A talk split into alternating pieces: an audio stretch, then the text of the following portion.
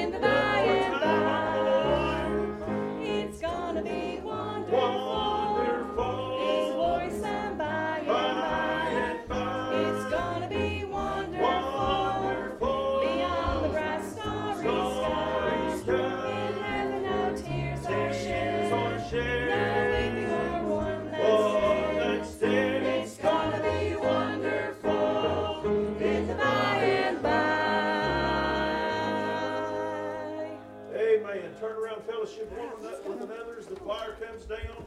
It's good to be here tonight.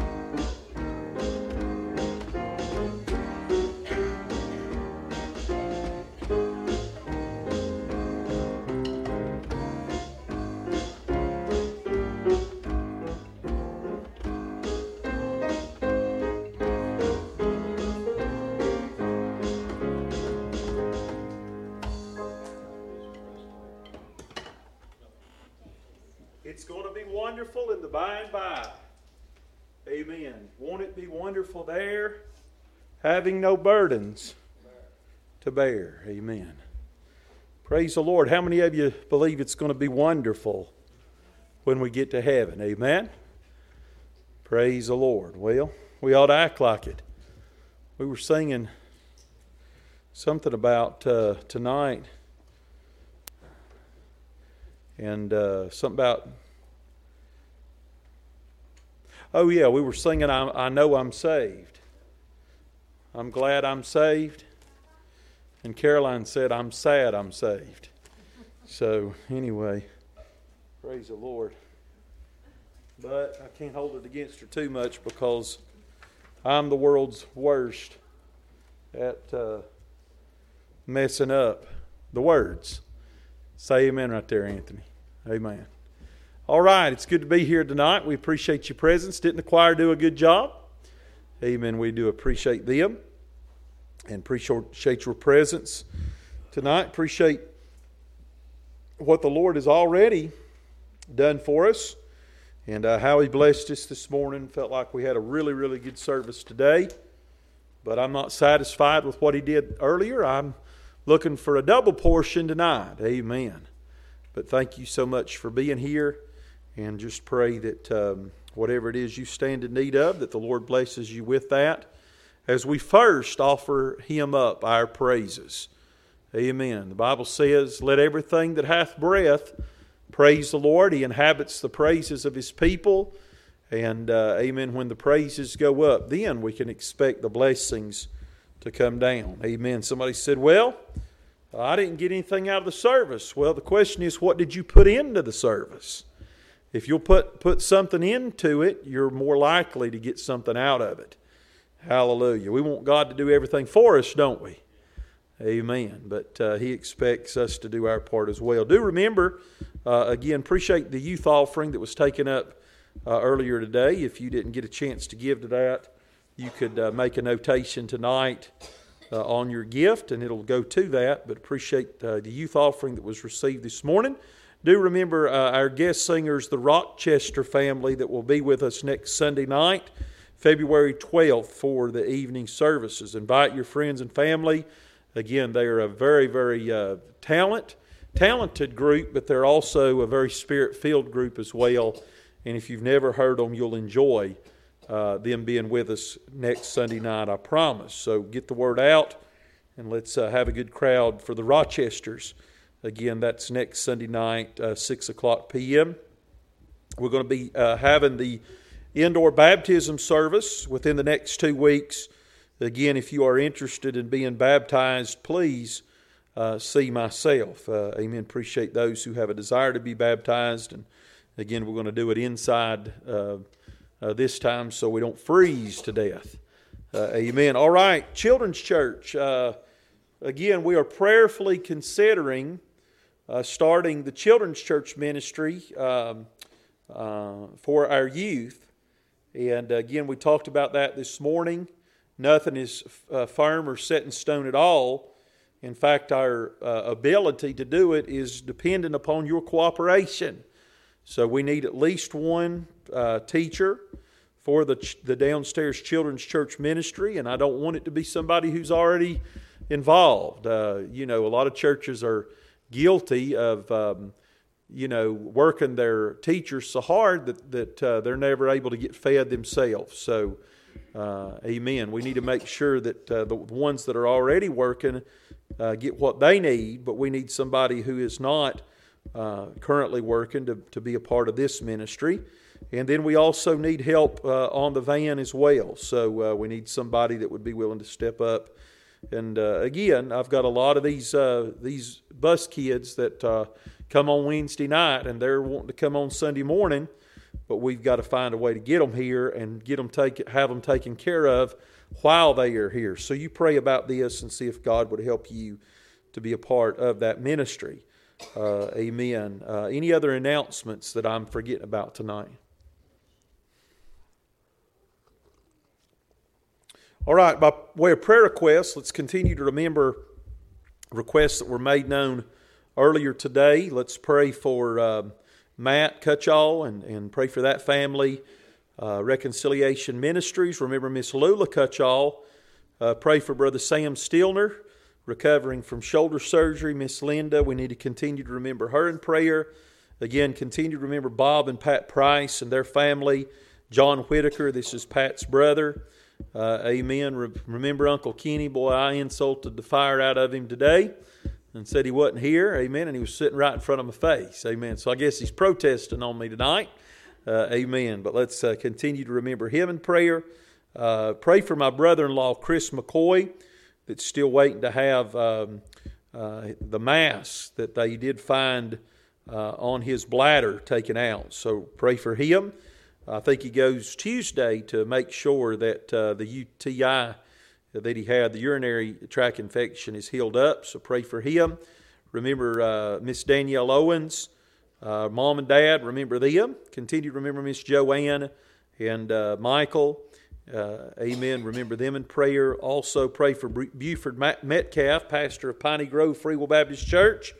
Pray for Ashley Fender and Lynn Harrison. Uh, again, remember them in prayer. Uh, remember our shut in and widows. It was good to see Miss Cheryl here today. I told you I got to visit with Winona Fox yesterday, so continue to pray for them. Uh, pray for the Schleer family. Uh, pray for Tyler's um, uh, friend Karen. Remember Karen in prayer. Remember Gary Wayne. Pray for Joel Calkin. Remember Rick Mitchell. Uh, pray for Anthony Jones, Betty Feazell, Ray Crawford, and especially remember David Harrison as he has stage four colon cancer. Remember these requests in prayer. You may have some that you'd like to add tonight. Yeah, go ahead, sis. What's that first name? How do you? Okay, Deward Hobson. The Deward Hobson family. Um, somebody else tonight. Otis. I keep losing people on my sheet. Amen. Amen. Remember uh, uh, Otis Melton. I talked to Otis uh, this afternoon. Or no, yesterday I talked to Otis, and he's doing fairly well. Sometimes he seems more chipper than at other times, and he did seem a little down when I talked to him yesterday. Let me give you this. Robert McLean said, Praise God, we've had a, a young alcoholic who wanted to accept Jesus and begin the personal relationship with Christ. Uh, hallelujah, glory uh, to be God to God. Isn't that wonderful to hear about this uh, young fellow that was saved uh, today? So praise the Lord for that. Also, Daniel Schleer, I talked to him, and we need to remember his dad, Dennis, in prayer. Remember Dennis as he's got some health issues. That's Dennis Schleer. Others tonight?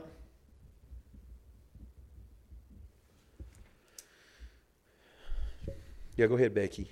remember my son-in-law and daughter, Yeah. Randy and Nick McCoy, they just got their kids back, and let's just pray that they keep the kids in school, I mean, in church, and stay on the, away from the drugs. Serena and Nick McCoy. Surrender, yeah. Okay.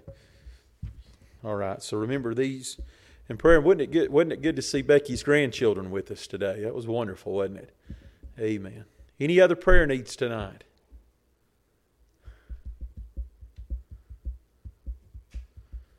Remember our nation. Uh,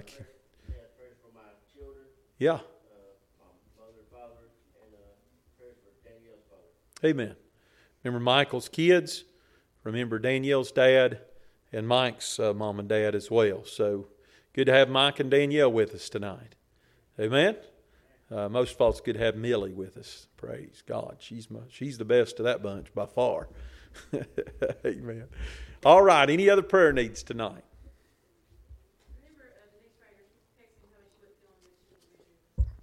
Amen. Remember Miss Denise. Love her dearly and uh, miss her when she's not here. So pray for her. Love her to death. Any others? Pray for our church. We need to remember our church and other churches of like faith as we strive to, to do God's work. This year, there's still a, a work to be done. Amen. And we need to be faithful about the Father's business. Anyone else before we gather around the altar? Remember our missionaries in prayer also. Unspoken requests tonight by the uplifted hand. Lost loved ones we need to pray for. Pray that God will give us a harvest of souls this year. Appreciate this good uh, praise report from uh, Brother Robert about uh, people who've been saved. But let's just pray that uh, more will come to know Christ before it's too late. We'll gather around the altar. If you'd like to join us, you can do so. If not, pray there in your seats, please.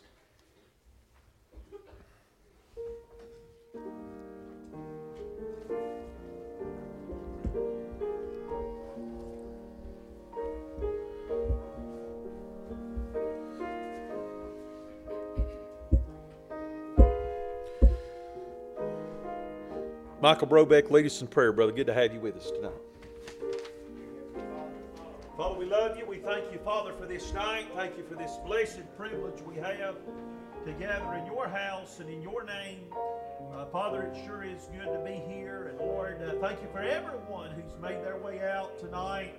Uh, Lord, uh, I pray, Father, that their gathering would not be in vain. Lord, I pray that we be quick to offer up our praises unto thee.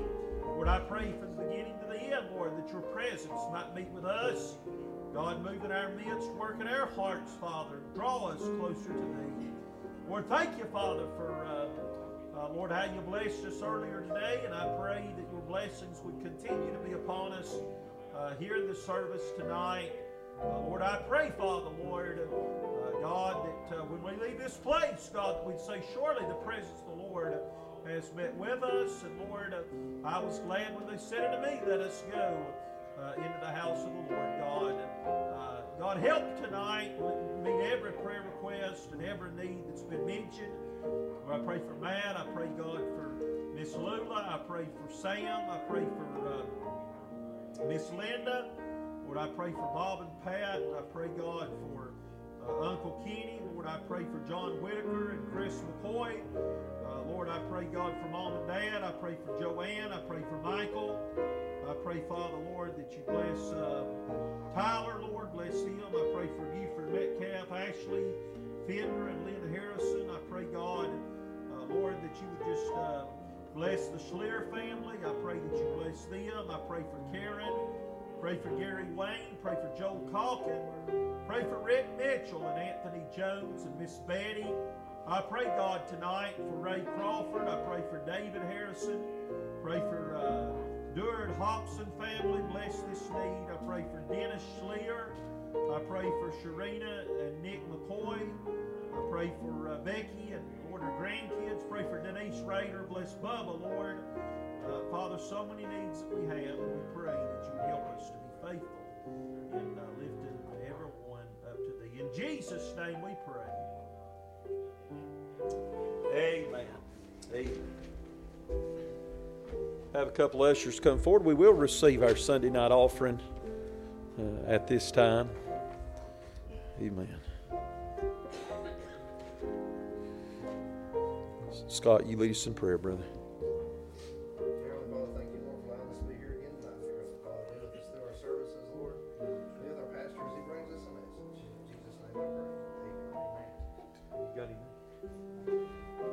All right, let's stand tonight. Let's turn to page one. We sang this the other night, but I love this song. I stand amazed in the presence. Amen.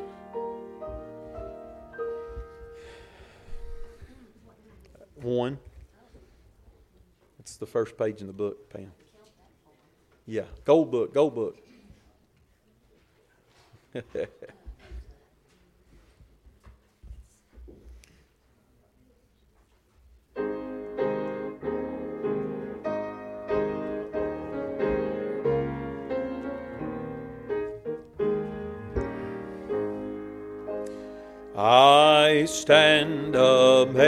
in the presence of Jesus the Nazarene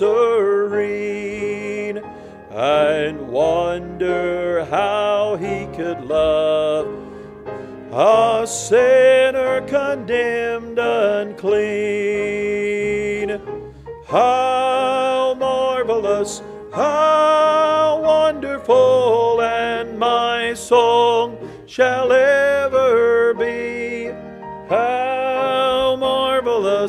how wonderful is my Savior for me. I thought you conviction. Uh, it was in the garden he prayed, not my will but thine. He had no for his own grief, but sweat drops of for mine. How marvelous, how wonderful, and my song shall ever be. How marvelous, how wonderful is my Savior's love for me. On the fourth now, He took my sin and my sorrow. He made. Aren't you glad tonight? He bore my burden to Calvary. He suffered and died alone. How marvelous, how wonderful, and my song shall ever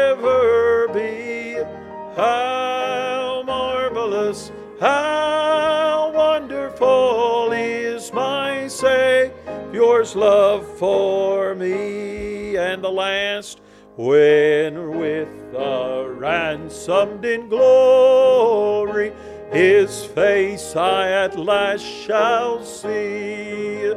Twill be my joy through the ages to sing of his love for me. Sing, how marvelous, how wonderful, and my song shall ever be. How marvelous, how wonderful, and my yours love for me. You may be seated tonight. Praise the Lord. Is my Savior's love for me. All right, uh, let's have the kiddos come sing tonight. Amen. I believe that'd be according to the Lord's will. Let's go, kids. Come sing. Miss Holly, help them.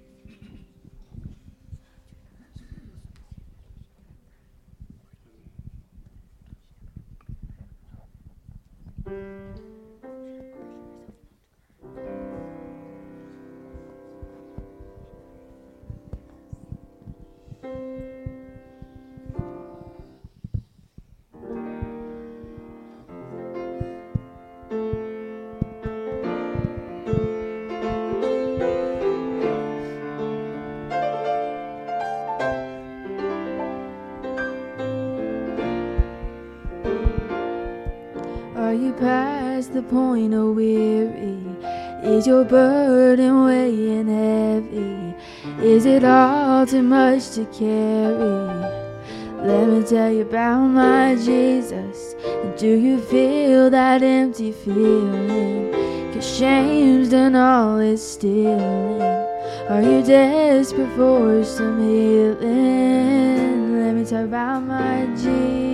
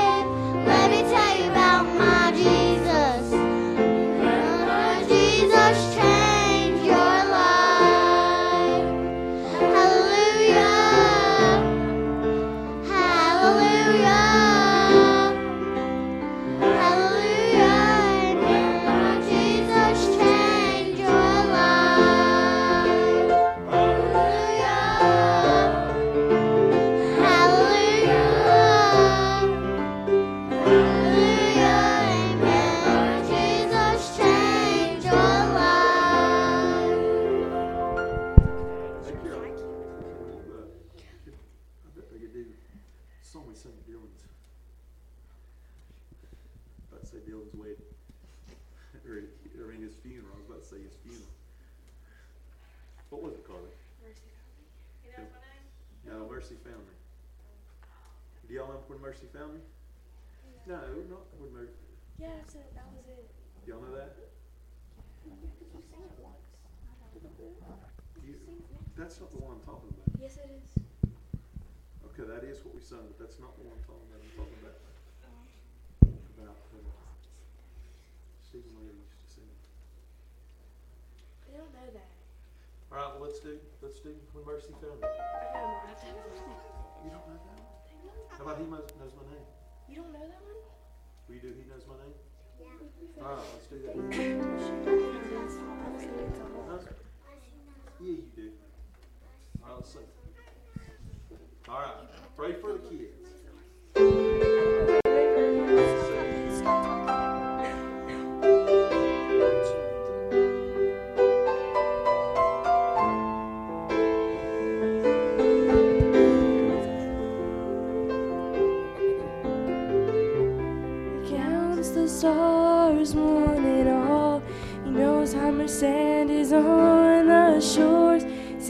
every sparrow that falls. He made the mountains and the seas. He's in control of everything, of all the creatures, great and small.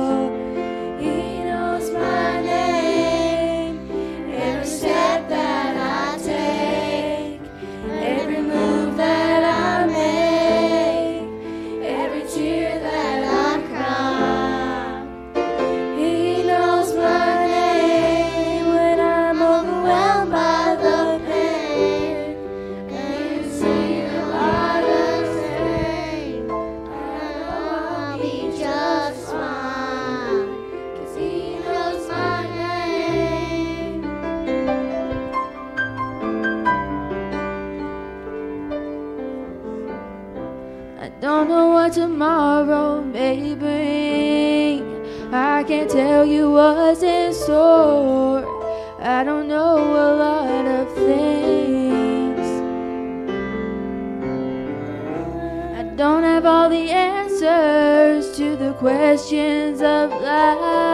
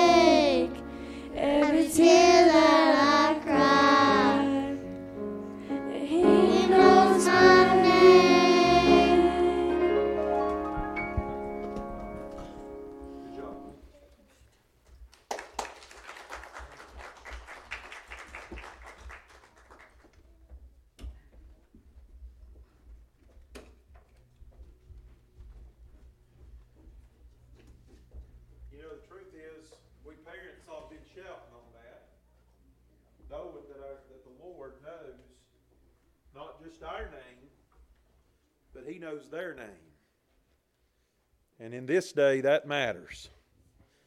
Amen. That the Lord hadn't forgotten our children. Amen. Our kids are facing more today than uh, most of us uh, ever thought about facing, even collectively together. Uh, but boy, I tell you, I'm thankful that, uh, amen, even if the uh, church were to forget them and give up on them, the Lord's going to be faithful to them. Amen. And they're important to Him. Amen. Uh, the Lord had a special place in His heart for kids, and I believe we should too. Say amen right there. Amen. Caroline, go down into my office. They said the only reason that I have them is to boss them around and tell them what to do. That's a privilege of being daddy. Amen. Praise God. That's right, Michael. Hallelujah. Caroline, go down in my office and take the papers that are bring what's on the printer to me and also push print on what is on my computer and bring it to me. All right? Or Carly or somebody. Amen. Praise God. And while they're doing that, maybe you've got a testimony night. Maybe you've got something on your heart that God's done for you. Amen. Maybe the Lord stirred your heart tonight through the, the kids singing. Amen. I really enjoyed that, and we're gonna we're gonna have more of it. We're gonna get these kids more involved as time goes on, and just uh, uh, continue to try to let them use their gifts and their talents for the Lord and uh, for His will. Uh, amen. I, I don't think we could get our kids too involved in church. The more involved that they are, the better. and I believe the more the Lord will bless us. Do you believe that tonight? Amen. You know, some churches have very few, if any, kids. Uh, amen. And so we we need to be thankful for the young people that the Lord has blessed us with. Not just the van kids we pick up on Wednesday, but boy, I'm thankful uh, for the kiddos that come faithfully with their parents and grandparents Sunday morning, Sunday night, and Wednesday night. Amen. And these kids need to know that their church is behind them. Uh, amen. That we've got their back, and that anything that they need that uh, if we can do it for them, we will. Amen. Like Jaylee, she told me, she said, I was the best pastor in the world today. Amen. I like that. Amen. But uh, she only said it because I sung her happy birthday. Uh, amen. Praise the Lord. She's got her mouth open. She can't believe I said that. Hallelujah. She's just petting that baby's hair. Hallelujah. You take care of that baby, Jaylee. Amen. All right. Somebody have a word of testimony tonight before we preach.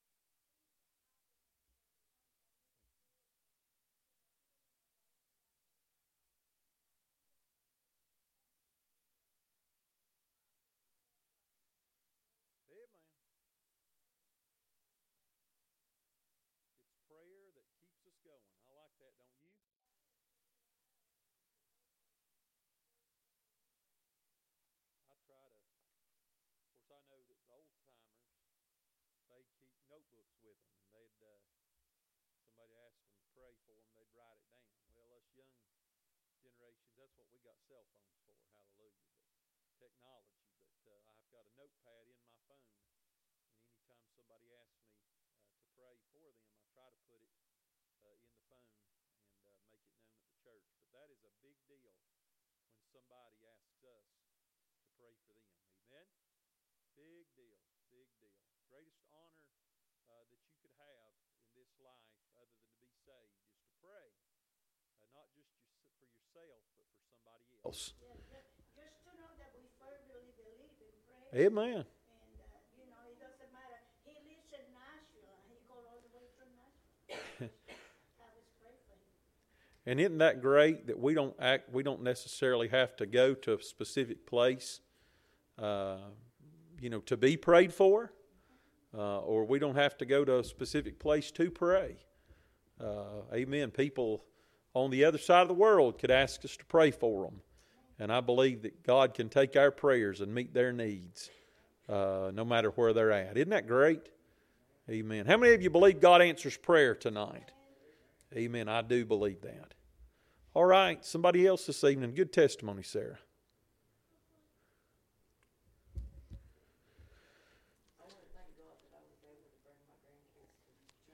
It's good, Becky. I didn't think I would. Amen. Praise God. Isn't that wonderful? Amen. And that may not be a big deal to you, but it's a big deal. And I believe God's the one that made it happen. That's wonderful, Becky. That's great. 90 more days. Amen. Praise God. Somebody else this evening? Something on your heart? God been good to you. I like to thank the Lord for being able to be here tonight, visiting my pastor and his blessed family. He's, he's blessed us so much. And, uh, I just like to thank him for what he's going to do. Amen. Praise the Lord, Anthony. These choir members, I've got to keep my eye on them. They're, they act like they're sli- tired and sleepy. Amen. A- what y'all don't know is I've got a Nerf gun under my pulpit. Amen. The first one I see you doze off, I'm going to take it and pop you right real good. You believe that, don't you? Amen. All right. They used to, the old, again, the old timers back in the day, they'd carry a little stick with them. And they'd walk up and down the aisle, and if they saw one of the members fade off, they just pop them on the head. Uh, I, let me just tell y'all something. That ain't happening. Uh, I, I don't have the guts to pop any of you ladies on the head with a stick because you fall asleep. I'm afraid what happened. Amen. Amen. Somebody else tonight, God been good to you before we preach.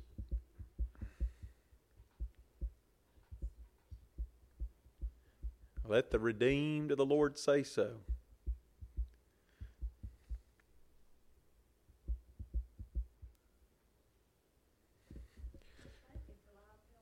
That's right, Mary.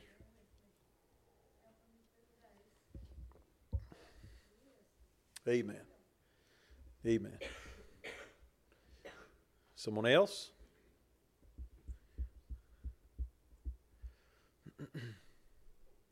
All minds and hearts clear tonight.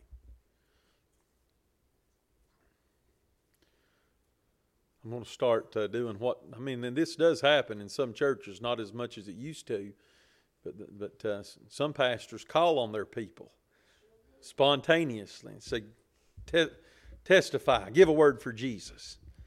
Amen. Put you on the spot. Hallelujah. I know who I'd like to do that to, but I ain't going to tonight. Hallelujah. Praise the Lord. Amen. God's faithful in the church. Amen. Have you been obedient? I tell you what, if that balloon that they detonated over there over the ocean, it would have something really bad. I believe everybody here would have been testifying. Yeah. That's right. There we go, you know. Mm-hmm. Yeah, there'll come a day when people would give anything to uh, say something for Jesus. Amen. That's good, Sarah. It, uh, that really does trouble. My, again, I just can't get that out of my mind. Uh, again, I was watching that video, and it just kind of gave me cold chills those people, you know, whether it be there at the beach or wherever they were at, they could, they watched it uh, happen. Yeah, and they were sitting there and they were just they were singing uh, the national anthem, and they were they were uh, chanting USA, USA, um, and that's good.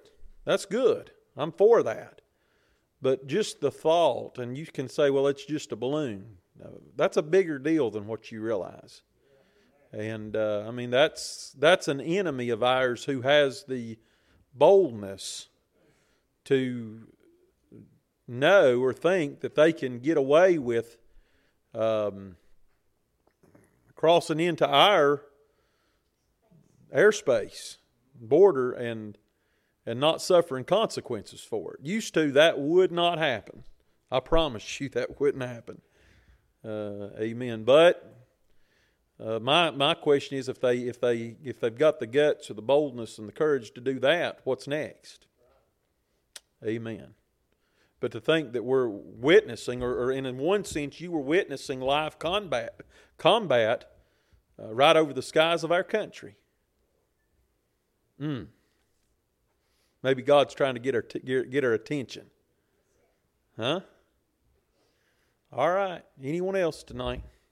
I was reading, um, yesterday in Romans eight thirty-eight. Oh, my. Don't get me started. For I'm persuaded that neither death, nor life, nor angels, nor principalities, nor powers, nor things present, nor things to come. That jumped out at me, because we don't know what's coming, just like you said. Nor things to come, nor height, nor depth, nor any other creature shall be able to separate us from the love of God which is in Christ Jesus our Lord. Wow. Isn't that great? Amen. Nothing. See, here's the thing nothing takes God by surprise. You do know that, right? And boy, we don't know when we're going to just get uh, hit right upside the head with something that we were not expecting or preparing for. It may take you by surprise, friend, but it will not take God by surprise. Uh, he knows the end from the beginning. Go ahead, Mike. I mentioned this morning that we saw something the other day, a gentleman was wearing a shirt. And on the shirt, to go along with some of the commentaries about our country, it simply said, we are not what we were. And that goes for our religion, faith, our understanding, our churches. We are not what we were. Amen, Mike. One nation under God, Yeah. no sir. Amen. Anyone else before I preach?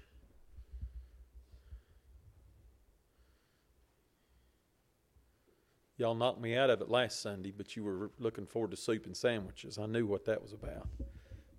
I, where are they at tonight? Hallelujah. I enjoyed that. All right, Romans chapter number 5. Romans chapter number 5.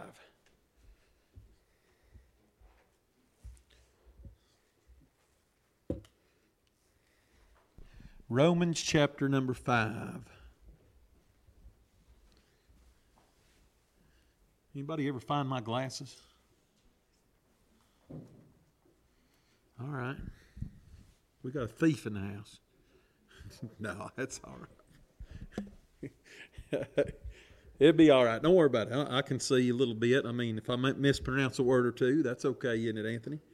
Amen. All right. Um, let's begin reading tonight um, in verse number uh, 12. Verse number 12. Wherefore, as by one man sin entered into the world, and death by sin, and so death hath passed upon all men, for that all have sinned. If you believe that tonight, say amen. For until the law was sin in the world, but sin is not imputed when there is no law. Nevertheless, death reigned from Adam to Moses, even over them that had not sinned, after the similitude of Adam's transgression, who is the figure of him that was to come. But not as the offense, so also is the free gift. For if through the offense of one many be dead, much more the grace of God and the gift by grace, which is by one man, Jesus Christ, hath abounded unto many. And not as it was by that by one that sinned, so is the gift, for the judgment was by one to condemnation, but the free gift is of many offenses unto justification. For if by one man's offense death reigned by one, much more they which receive abundance of grace and of the gift of righteousness shall reign in life by one Jesus Christ. Therefore, as the offense of one judgment came upon all men to condemnation, even so by the righteousness of one the free gift came upon all men unto justification of life. For as by one man's disobedience many were made sinners, so by the obedience of one shall many be, be made righteous. Moreover, the law of entered that the offense might abound. Oh, you ought to be thankful for this next verse. But where sin abounded, grace did much more abound. Are you thankful for that tonight? They, that as sin hath reigned unto death, even so might grace reign through, the, through righteousness unto eternal life by Jesus Christ our Lord. We'll entitle this section, Wherefore, as by one man. Father in heaven, I love you. I thank you for your goodness. Thank you, Lord, for the privilege we have to gather in your house and in your name. Thank you for the testimonies that's been given, the songs that's been sung. Thank you, Lord, for the children's participation in our service. But now, God, I pray you would bless the reading and the studying of your word. Lord, help us to glean and to learn something from the truths that you have uh, prepared and made known for us. And God, we're going to praise you tonight for who you are and what you have done. And Lord, I pray, God, that we would uh, never underestimate what you are able to do. Father, as we uh, commit ourselves to Thee and to Thy Word, we're going to praise you for who you are and what you do tonight. And have you will in your way in the service. In Jesus' name we ask these things. All God's people said. Amen. So, this is kind of a, a, a new um, uh, point here where Paul picks up in the book of Romans, as again, uh, he has been discussing justification and the benefits of the blessings, the results of what it is to be justified. And, and we had a good time considering uh, these verses. Romans chapter number 5, verse 8. Uh, but God commendeth his love uh, towards us in that while we were yet sinners, Christ died for us. And I'm thankful that even though I didn't deserve it, God still give it to me anyway, aren't you? Uh, amen. Praise the Lord for that fact. But again, what, what Paul's doing through the remainder of this chapter, chapter number 5, he's providing us with a contrast, a comparison against what we might refer to as the two different Adams. All right? The first Adam is the one that plunged uh, all of humanity into sin. Uh, Wherefore, as by one man, and that's the verse we're going to study tonight, verse 12 sin entered into the world, death by sin, death passed upon all men, for that all have sinned. Amen. So, uh, Adam, the first Adam, messed it up, but the second Adam fixed it. Did he not? Uh, Adam's the first Adam, Jesus is the second Adam. And also, Christ is the last Adam, according to the book of Hebrews. So there's a contrast being made here between uh, what Adam did to uh, cause a great problem, uh, a problem that is still occurring, the consequences and the results of are still play, taking place in our fallen world today. Uh, but praise God, when Jesus died on the cross for our sins, uh, what Adam undid, Jesus redid and uh, provided a solution for man's great problem of sin. So let's get right into it tonight with a reversion. Wherefore, verse 12, here we, uh, we must use the, the principle, the same principle that we used earlier in the chapter, um, verse number 1, therefore being justified by faith, or as a result of, or because we are justified, we have all of these things that Paul has been describing to us through the first 11 verses of chapter number 5. Therefore. But now Paul uses the word wherefore. And let me just give you a little thought tonight. Anytime you see the word wherefore or therefore in the Bible, you need to start thinking, well, why is this therefore? Uh, or what is it, I mean, therefore, amen? Why, what's the reason? In other words, it's pointing back to what Paul has previously studied.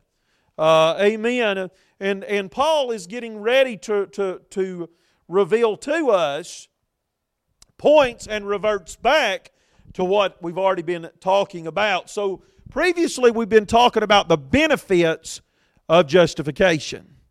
Uh, so- or, or, or basically, when God opened the door of salvation by way of faith in Jesus Christ, uh, amen. What did what did we receive because of that? But now this new section, again, uh, the first part of chapter five, the, the benefits or the blessings of justification. But now he's going to talk about the basis of justification. Amen. Or the foundation uh, of how God brought it to pass. Uh, now, that doesn't mean it's a continuation of the same topic, but what it does mean is that it is connected to what Paul had previously studied. Now there's an introduction. Verse number 12 As by, wherefore, as by one man sin entered in the world. Now, I want you to notice this little word one. You might underline it, which is used a total of 11 times throughout the remainder of chapter 5. If you count it, one, that is the most important word of this section. 11 times this word is used. And every time it's used, it is either referring to Adam or who? Jesus. All right? And again, when Paul, what Paul is getting ready to do is to make a contrast uh, rather than a comparison, but a contrast between what we sinners receive through the first man, Adam, as opposed to what we receive through the second man or the God man, Jesus Christ. And again, the great purpose of the section is to show us how that we have what we receive through the God man, Jesus, is greater than and more superior to what we received by way of, uh, uh, amen, the first man. And by the way, the consequences of the first man are negative in nature, but the results of the second man are positive. So, what did we receive?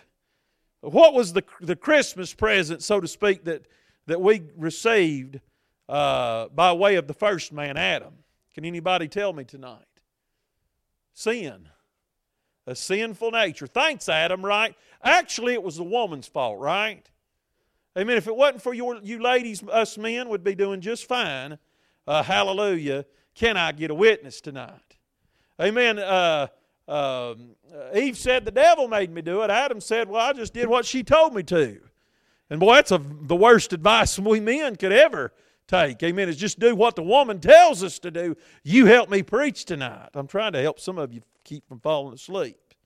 Amen. But if we sinners are looking for a singular or an individual scapegoat to blame for the wicked and sinful mess this world uh, has become, we need to look no further than the first man, Adam.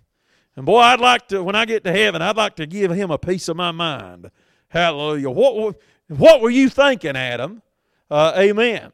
Because it was through him that that sinful gene and the spiritual plague of sin was first introduced into the human race. You say, Preacher, should, and let's be serious now for a moment, should we not blame Eve, the first woman? No, friend, we can't do that. And here's why. Uh, again, uh, because the sinful gene, uh, uh, excuse me, the spiritual gene of sin that is passed down and has been passed down to every man or every woman who has ever been born into this world, it came not from the mother, but it came through the father. It does not say that wherefore, as by one woman sin entered the world. It says, wherefore, as by one man sin entered the world. Amen. So, uh, kids, when your daddy uh, gets after you for misbehaving, uh, and they want to, and he wants to give you a whipping, just look at him and say, "Daddy, it's your fault. It's not mine that I'm uh, that I do what I do." Amen. Boy, I'm going to get you kids in trouble. Hallelujah. And by the way, that's why the virgin birth is important. Because Jesus was born of woman, but he was not born of man. He was virgin born. He was conceived uh, not through Adam, but he was, or excuse me, by his father Joseph, but he was conceived of the Holy Ghost. And as a result, uh, the sinful gene, genetic that you and I uh, obtained and inherited uh, from our father, uh, Michael, just blame Anthony. It's all his fault. Hallelujah. Praise God. Uh, Trevor, same thing. Just blame your daddy. Amen. It's, uh, yeah, it's all, okay, Papa's fault. Amen. But listen, that, that sinful gene skipped a generation with Jesus. And that's what made Jesus an eligible and worthy sacrifice because he did not possess a sinful nature. And the reason he did not possess a sinful nature is because he was born of a virgin. Amen.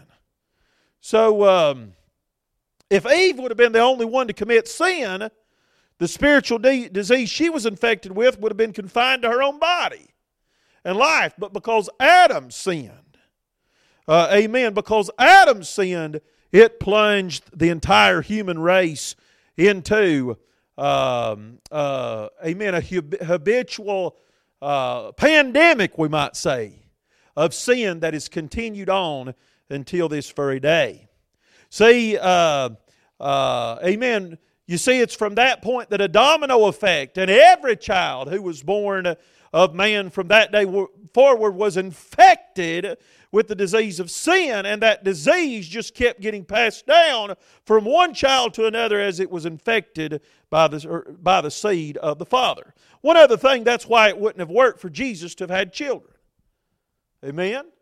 Uh, why? Because if he did, his children would have been born sinless. You ever thought, why didn't Jesus have children? Uh, even if he uh, married, uh, amen, uh, a, sinful woman or somebody who did possess a sinful nature. I'm not being blasphemous, blasphemous tonight. I'm just giving you a scenario of what would have happened if Jesus would have married and would have had children. His children would have been just like him. They would not have inherited a sinful nature because Christ didn't have a sinful nature to pass down. Isn't that interesting? Praise the Lord. But uh, listen, wherefore, as by one man sin entered into the world. Now there's a signification. And you wonder why things are the way they are. It's because of sin. Uh, the reason there's so many unfairnesses and injustices, injustices tonight, uh, somebody said, well, it's God's fault. No, God didn't force man into sin. God gave man a choice. He said, You can have every tree in the garden except one. And man chose, just like most little kids, they'll do the one thing you tell them not to do. Because it's birthed into, it's, in, it's, it's conceived into their nature. Amen. Uh, Billy Barn, used to teach Sunday school here at United, and he'd make this statement. He'd say, My little grandson, he's just a little sinner. Amen. Those little pretty kids, uh, hallelujah, that you just love and slobber all over. Uh, the prettiest one of the bunch, hallelujah, all they are is just a little sinner. And you just give them enough time, uh, praise Lord, and that little devil in them will raise its ugly head. Uh, can I, get every one of you parents ought to be shouting right now. Say amen right there. Amen. Y'all need to help me preach. And signification and death by sin. So here's what made that one decision Adam made to partake of the forbidden fruit such a bad decision. Why? Because not only did it guarantee that his that all of Adam's offspring would be infected by sin, but it also guaranteed that all of Adam's offspring would die as a result of the spiritual disease they were infected with, just like their father ultimately died because his sin. You know, one of these days you're going to die unless Jesus comes. Right? And you know why you're going to die? And death's not a, a pleasant thing, is it not? But you know, the reason we human beings die is because of our sins.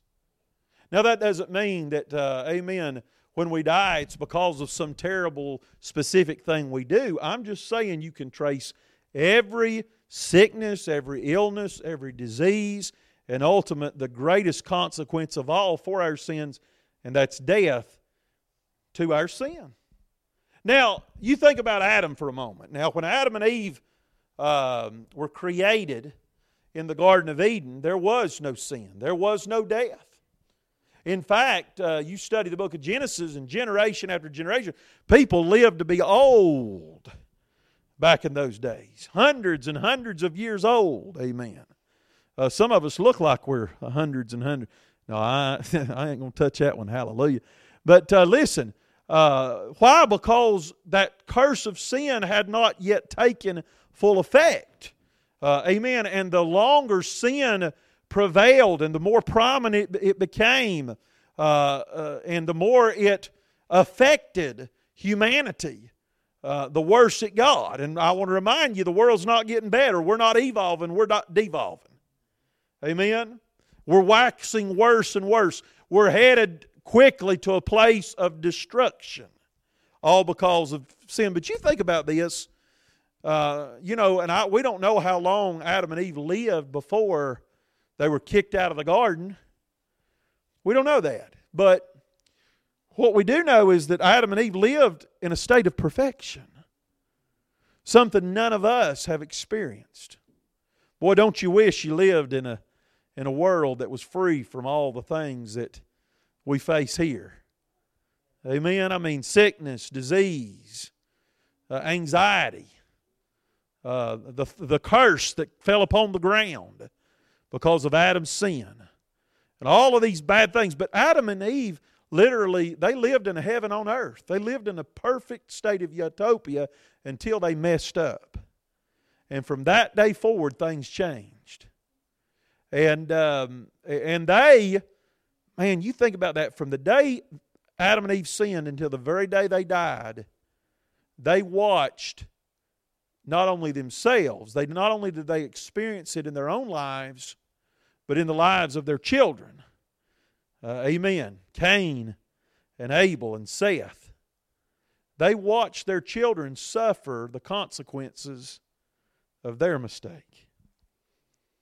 And that's heavy stuff, isn't it? I mean, you think about this Adam and Eve did not get sick, they didn't know what a cold was, they didn't know what uh, an injury, a broken bone was before the fall of man. But yet, then afterwards, all of a sudden, one day something happened, and Eve said, Oh my goodness, Adam, my, there's something wrong with my nose. I'm not breathing. Is I, am trying to use my imagination to help you understand. Uh, there's something, why am I not breathing right? My nose all of a sudden stopped up. Amen. And this green stuff starts, uh, I'm not going to get into the, uh, amen. Or, or, or, but, but do you understand?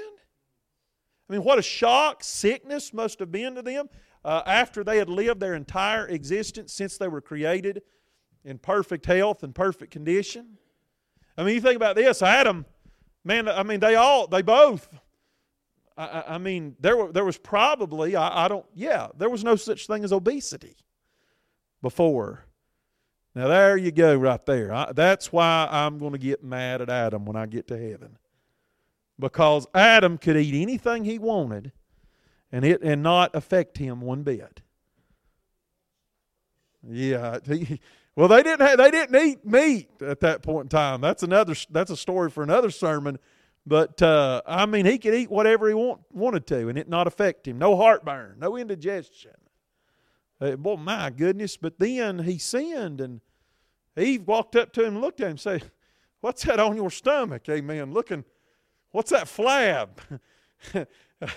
Amen. And and boy, you look a little bigger today than you did this time last year. Uh, or maybe one day uh, Adam was walking, uh, you know, down a pathway or whatever, and there was a root sticking up, and he tripped over it, and he skinned his knee or he broke his leg. Man, uh, that didn't happen before the fall. And every time something like that happened, it served as a reminder to them that all of this mess that did not previously exist, it's my fault because of the sin that I committed. Isn't that something? But then there came a day. You know, there was never uh, before before how'd y'all get me off on this? I mean, y'all are just bad about getting me off. But you know, there was there was no such thing as a crossword. in the Garden of Eden. Uh, there was never a conflict or an argument. There was no divisiveness. Adam and Eve never had a fuss. Hallelujah. But then, after the fall, things changed. And what was perfect harmony all of a sudden turned into chaos and disorder. And they didn't always see eye to eye, and every now and then they got in a in an argument. Amen. And uh, you know, then all of a sudden they saw that their kids were having issues. Cain and Abel. Why are them boys not getting along as well as they used to? I mean, they used to love each other and they used to spend time together and, uh, I, I, mean, used to just uh, play together in, in, a, in a time of perfect harmony. But then one day, Cain became jealous of his brother. And he picked up a rock and he stoned his brother, and blood was shed for the first time. And the first man committed murder. Amen. And Adam and Eve, as far as we know, witnessed the consequence of their sin is one brother turning against another brother and killing him, all because of what daddy did. Isn't that something else? You say, is there an application? Yeah, there's an application, friend, and that, that is this. Uh, amen. I just want to remind you, and I'm, again, I am not saying that everything bad that happens your, in your life is because of some terrible thing you've done. But that's, that's wrong. Amen? That's wrong. God's got re- many reasons for allowing bad things to happen in our life, but I, what I am saying is that there are consequences for your sin. And not only fall upon your life, but upon the lives of those, those you, who you love the most, especially your children. When the devil tries to convince me to do something, and you know the first thing he's going to do when he does it, it's no big deal. It's, I mean, it's just a little sin. The louder the devil whispers that into your mind, the more likely the consequences of it are going to be a whole lot worse than what he's telling you they are. You're going to get more than you bargained for. Uh, amen. But your sin, um, your sin has a great effect and a great consequence not only in your life, but also in the lives of your children. And it's a bigger deal.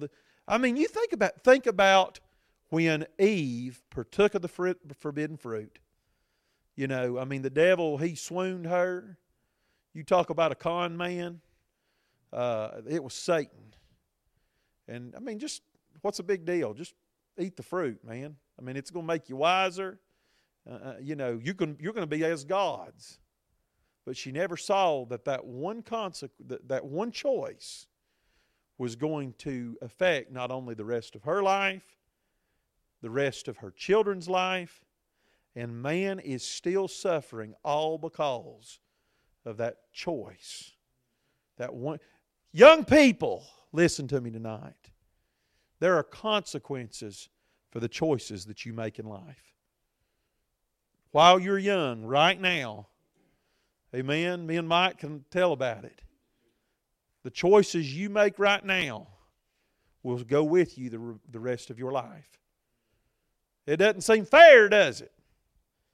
Uh, but again, choices we make while we're young, uh, amen, the consequences will go with us until the day we die. So make the right choice. Don't let the you never you don't know. There may be people in this room right now that are going to be faced with a choice next week. That right now you're not even aware that you're going to have to face that decision. You may wake up one day this week and think everything's going fine, but yet somewhere down the line the devil's going to throw a monkey wrench into your day, and all of a sudden, you're going to be faced with a decision do I do this or do I not do it? And it could change the trajectory, it could ruin everything. And bad choices, sometimes you don't have. Wouldn't it be great if, uh, if when we're faced with a significant or a serious choice that just hits us out of the blue, we're not expecting, we're not prepared for it? Wouldn't it be great if we could just call time out and time just stand still? and we have about 30 minutes to, to brood on this or think about this or call Dr. Phil or our, or our counselor and say, What should I do? It don't work that way, does it? A lot of times, some of the most serious choices you make in your life, amen, require an instant or an immediate decision. And in just one moment, very quickly, thing, your life could be going this way. You may be going uh, upward on the Jericho road towards Jerusalem. The next thing you know, you've made a U turn, but the wrong kind, and you're headed towards Jericho, that place of destruction. Uh, amen. Quicker than you can get out of it. And one t- once you make the wrong choice, in some instances, there's no turning back. You know I'm preaching the truth tonight. Amen? Amen. Uh, Hebrews 9 27, death. Death entered, entered, entered into the world. Death is a reality. Death's something we don't like to think about, is it? But death is an appointment that's coming to us all. And it's not a it's an appoint it's one appointment we're not going to be put off, postpone or cancel. Amen. Uh, it's coming, and you better get ready for it. The wages of sin is death. Amen. And today we don't want to talk about sin. We want to talk about Jesus and salvation. But, friend, you cannot uh, address the need to be saved unless you uh, uh, talk about the consequence or the reason why we need to be saved. And that's because death's entered into the world. And the reason death's entered into the world is because we've sinned and fallen short of God's glory. All right, distribution, death hath passed upon all men. Uh, it's like a domino effect. Adam sinned. He passed it down to Cain and Abel. Cain, Cain and Abel sinned. They passed it on down to their children and grandchildren. And by the time old Methuselah came along and, and Noah came along, the whole world had, had become so wicked, God wanted to destroy it. Amen. Sin is like a cancer. Sin is like a leaven that leavens the whole lump. And it doesn't take but just a little uh, sin uh, to invade your life. And before you know it, you're eat up. And you've got a terminal disease all because you didn't deal with your sin. Declaration for that all have sinned. I mean, all have sinned. We're all guilty. And um, wherefore, as by one man sin entered into the world, and death by sin, and so death hath passed upon all men, for that all have sinned. That's a problem, is it not? Would you not agree to, with me tonight that sin's still the greatest problem in the world? Amen. And and it's not all of the all of these other problems are secondary problem. The economy, you know why the economy's so messed up? Because of sin. You know why we're dealing with inflation that's at an all-time high? Because it's a consequence of sin. Uh, amen. Do you know why we've got so many mixed up kids? Amen. That uh, that, that don't, don't even know the basic things as to whether they're a, a boy or a girl. Do you know why we've got so many perverts in our world today trying to take advantage of our children? It's all because of sin. You know why there always has been prejudice in, there, in our world today? Talk about the Good Samaritan this morning. Amen. The Samaritan was the enemy of the Jew. But Jesus, the Good Samaritan, is no respecter of person. You know what prejudice is? It's not a black or a white or a, a brown or a yellow or whatever. It's a sin problem. Amen. The reason people can't get along with each other uh, today, the reason that America is more divided than she's ever been, is because of sin. But we don't want to talk about that. It's like a patient going to the doctor. Doctor, I, I mean, I'm sick. I'm sick. I've got this going on. I've got that going on. What would you do if you went to the doctor and all the doctor wanted to do is to treat your symptoms? a quick fix. But yet you know deep down there's something bigger going on. And there's something that's causing you to feel the way you do. But every time you talk to the doctor, doctor, let's get down to the root problem. Let's figure out what's causing me to feel the way I feel. Amen? And the doctor says, no, let's just keep treating the symptoms.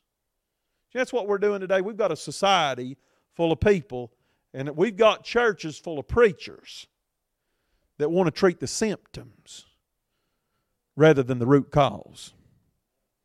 And until we get back to calling a spade a spade, and until we get back to uh, telling it like it is, and until I'm willing to look at myself and say that the reason uh, I've still got some issues in my life that God's dealing with me about and things that God's working on me. I don't need a counselor. I don't need a psychologist. I need to get in the Word of God and let God deal with my sin.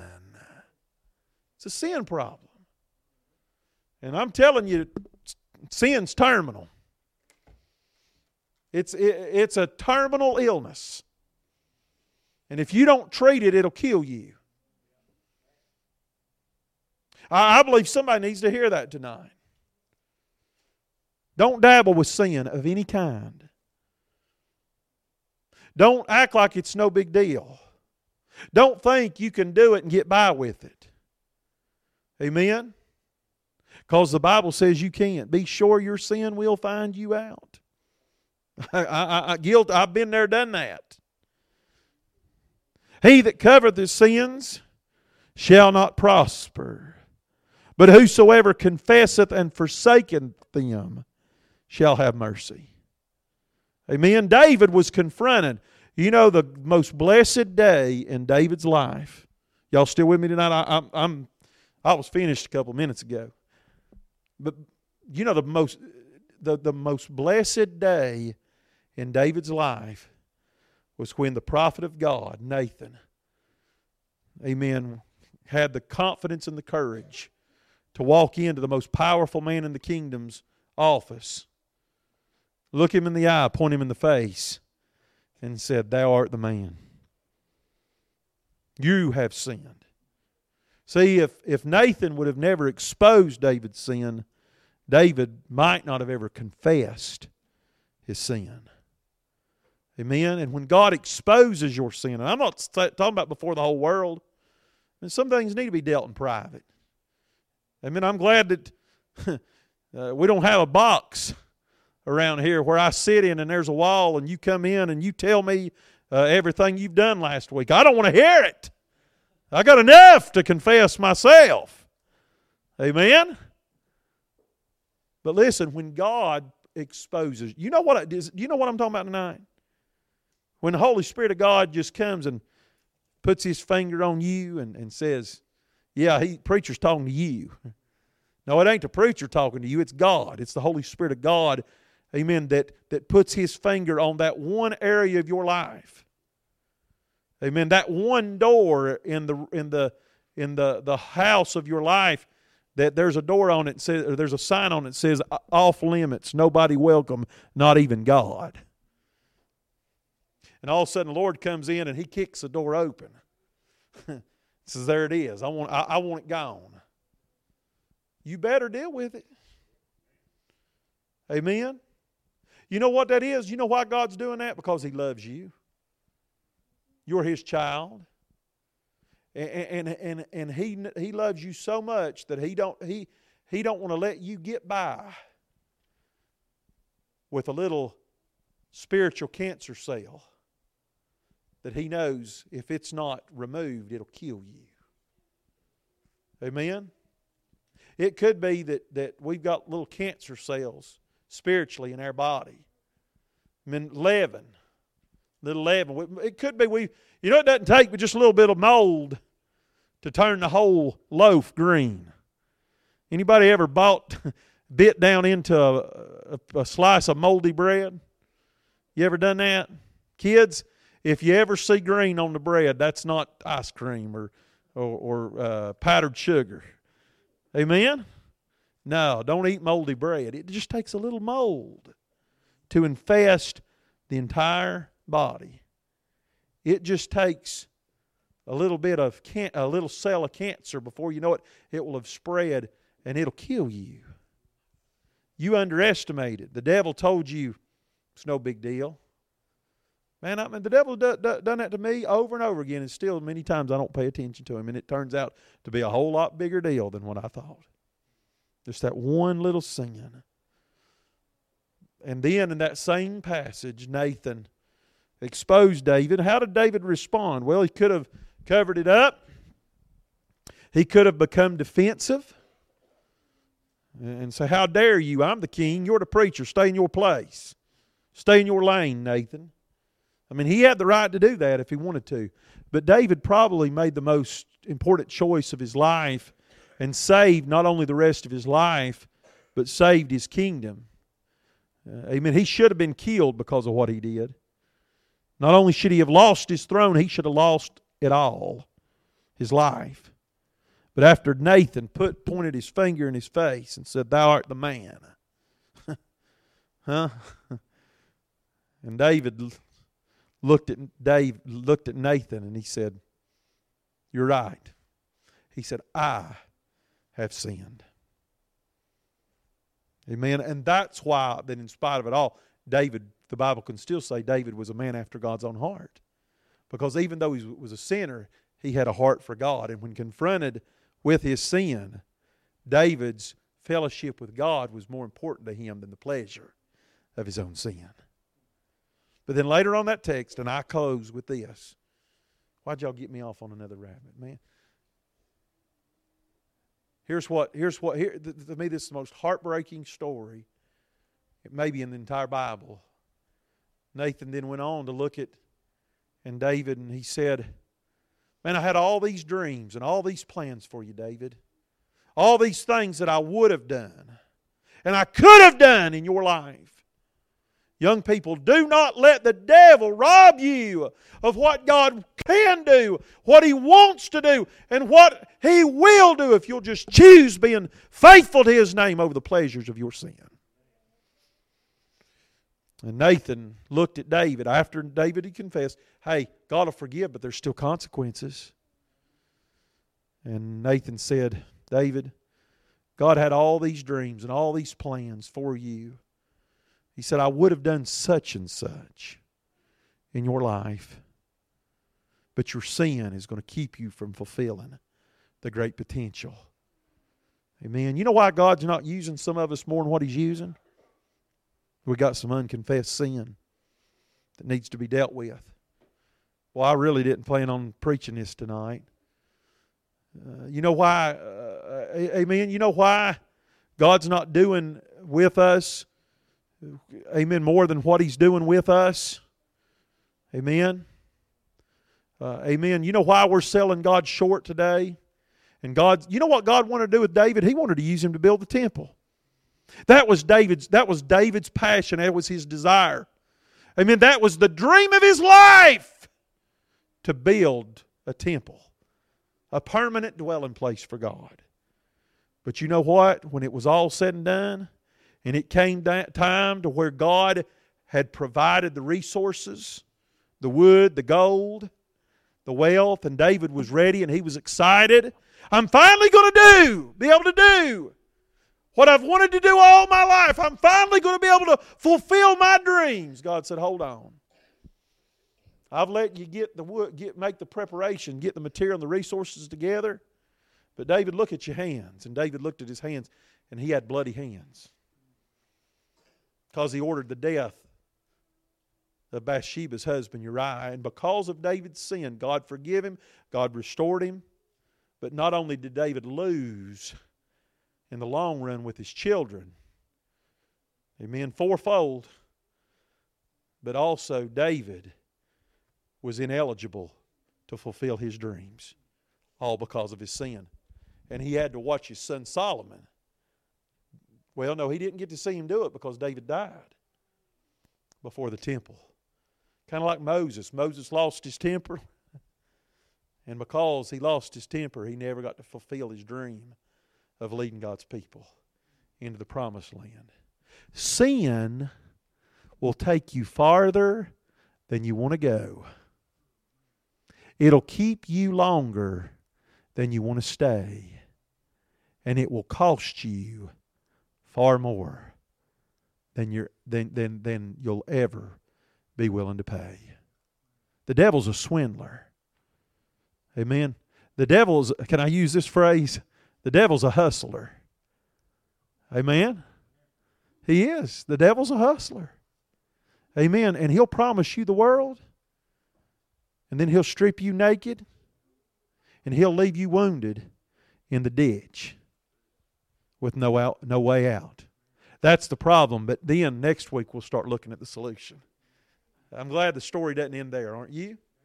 Amen. Let's all stand tonight. Pam, you come.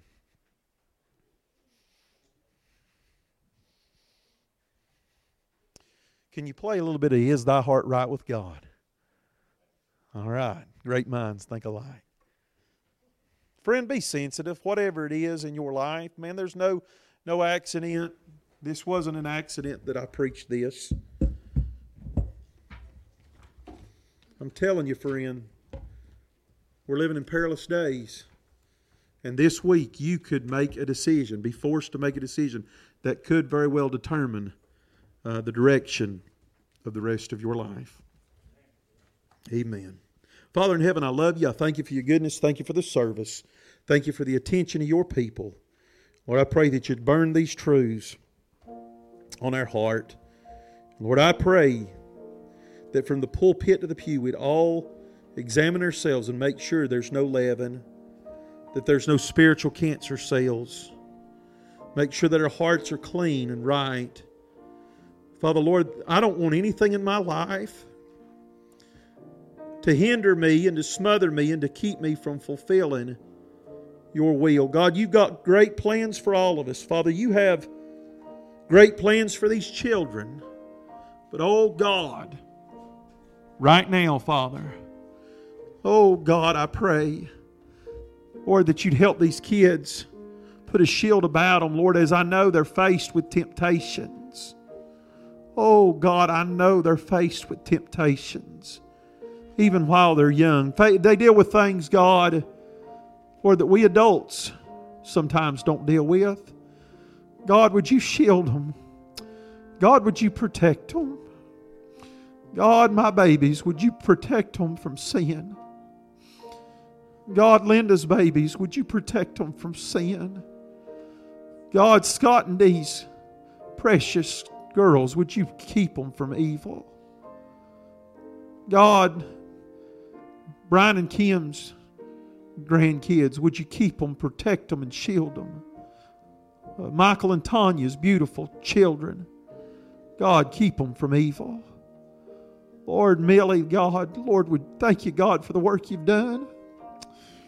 Oh, I praise your name tonight.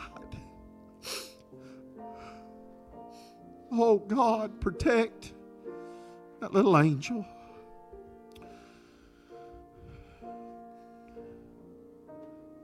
God, protect Trevor.